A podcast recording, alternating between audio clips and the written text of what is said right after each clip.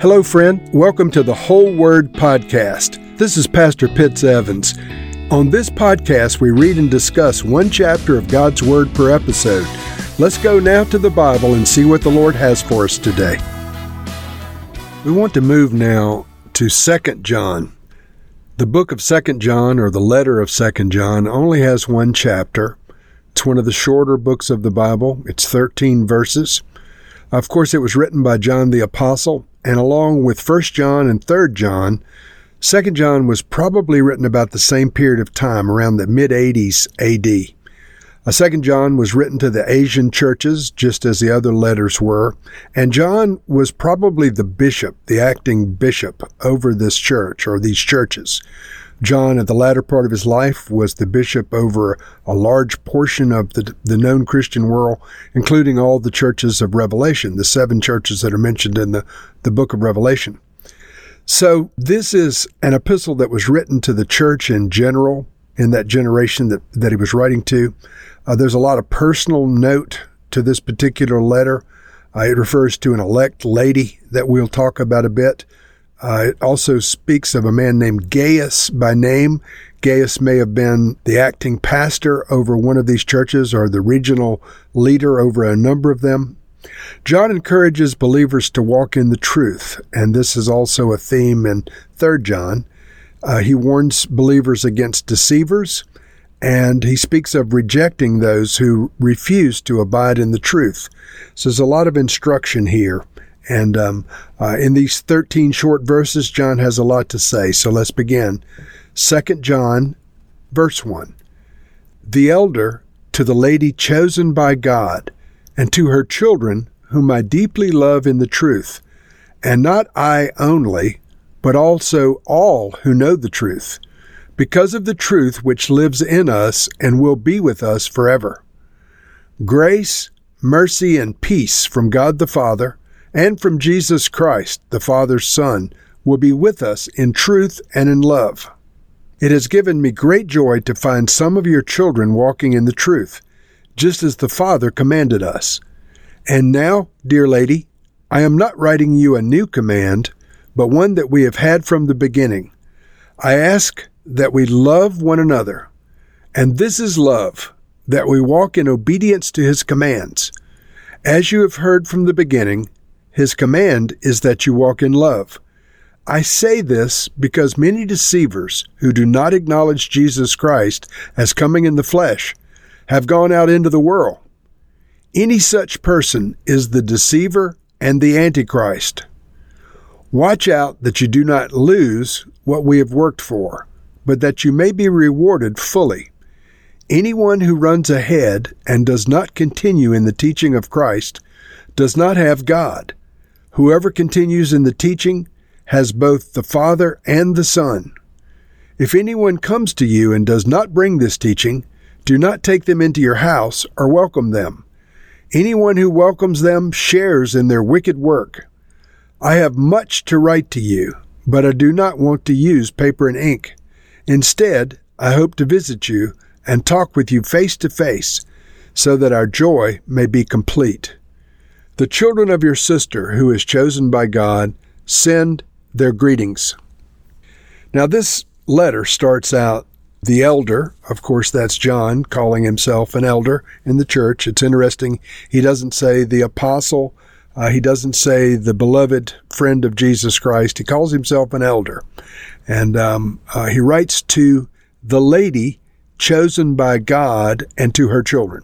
Now, there's been a lot of speculation down through the years as to who this lady is that this letter's addressed to. It's addressed specifically to the lady chosen by God. So what are the different ideas about who this lady may be? Well, first, the church, of course, could be the lady. The church is the bride of Christ, which is a lady. The church universal could be spoken of here, chosen by God, and the children that John says, her children, could be the children within the church. So the universal church and the offspring that the church are bringing life to down through the generations. That could be who this letter's addressed to.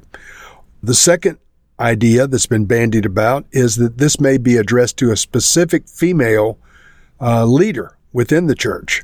So this could have been a very special godly woman that was known by all, and this reference to the lady chosen by God or the elect lady may have been honoring this individual lady who is known well among the churches here in Asia that John is writing to. The third idea on this is that this could, in fact, be Mary, the mother of Jesus. You may recall that John was at the site of the crucifixion, as was Mary, the mother of Jesus. And just before Jesus gave up his earthly spirit, he told John and told Mary that Mary was to be John's mother, and John was to be Mary's son, and John was to take care of Mary. Well, this letter may be, in fact, written to a church where Mary is one of the premier members. And so she would certainly be the lady chosen by God. That could easily apply to Mary. But this is one of the theories. And then the last theory is that the lady chosen by God refers to the Asian churches, that these were churches that were especially close to John's heart, that he addressed them as a group, as the chosen lady or the lady chosen by God, and then her children would be, by extension, members of those Asian churches. So these are some of the thoughts, and I'm sure that there's some more obscure ones that we don't know. I kind of like the idea that Mary, the mother of Jesus, may have been part of this church, because this letter ends with greetings from the lady's sister. There's been some conjecture that John may have been Jesus's first cousin, and his mother may have, in fact, been related to Mary, the mother of Jesus, and to Zachariah's mother and father as well. John may have been a cousin to Jesus, a first cousin to Jesus. I'll go into that another time. Verse 3, we read, "Grace, mercy, and peace from God the Father and from Jesus Christ, the Father's Son." And so John definitively extends apostolic blessing, grace, mercy, and peace, but he extends it not only from himself, but from God the Father and from Jesus Christ, the Father's Son. So John is stipulating within this verse 3 that God the Father is who he worships, and Jesus Christ, Jesus the Messiah, the Father's Son, is on par with the Father in this verse 3. He's both Messiah and Son of God. And it says, "They will be with us in truth and love." Jesus, of course, was the truth, was the love of God expressed to mankind, and he is the truth and the love. Verse 4, "It has given me great joy to find that some of your children are walking in the truth, just as the Father commanded us." So John apparently has had some reports back from this church that many of the attendees or the participants in this church were doing well, and this has thrilled John's heart. But I want to get to two critical verses, verse 5 and verse 6. John writes, "And now, dear lady, I am not writing you a new command, but one that we have had from the beginning. I ask that we love one another, and this is love, that we walk in obedience to his commands. As you have heard from the beginning, his command is that you walk in love." Now, which commands is he talking about, this new command? Is he alluding to something of the Ten Commandments? What is he saying from the beginning, the one that we've had from the beginning? I think he's talking about the command of Jesus Christ given in John chapter 13, verse 34. Of course, the Gospel of John was also written by this same writer of 2 John. And John writes in his Gospel in chapter 13, verse 34, this is Jesus speaking, "A new command I give you, love one another as I have loved you. So you must love one another." And so Jesus puts this, yes, on par with the Ten Commandments, but it's a new teaching. It is something that Jesus is bringing to the table. And he says we're to love one another as Jesus loved us. So must we love one another. Well, how did Jesus love us, friends? He lived a sacrificial life. He lived his life for other people. He never married. He never had a home of his own. He was totally given over to other people. And so this new command that Jesus gave us, that we were to love like he loved, it's a very, very tall order. But John remembers the words of Jesus from his gospel in chapter 13, verse 34. And he writes in 2 John, I am not writing you a new command, but one that we've had from the beginning. So what is he talking about from the beginning? From the teachings of Christ. This letter, 2 John, was written late in John's life, but he remembers back perhaps 50 years earlier when Jesus taught them that he was giving a new commandment, that we should love one another as Jesus loved us. John continues, "And this is love, that we walk in obedience to his commands. As you've heard from the beginning, his command is that you walk in love." And so the command of Jesus is that we walk in love. And then John defines love. Obedience to his commands or to his teachings is love. Once again, the love language of heaven is obedience to the word of God and the will of God.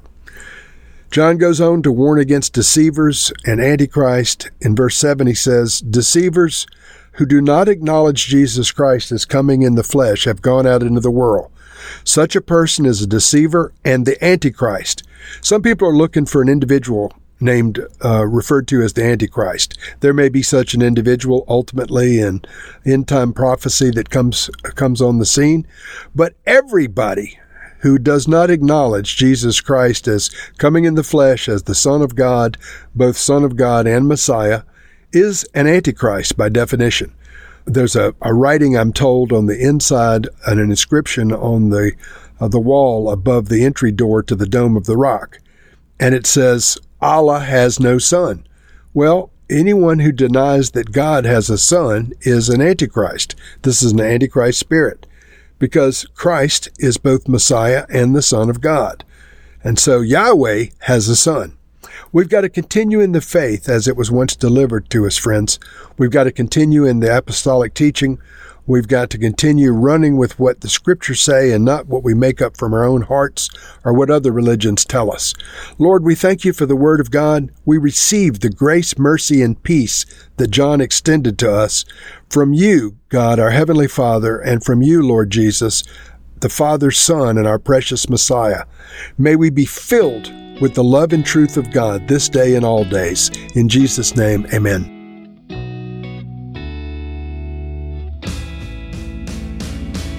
Thank you for listening to this episode of The Whole Word. It was brought to you by Whole Word Fellowship and the Northern Virginia House of Prayer. If you were encouraged, please share our podcast with your friends.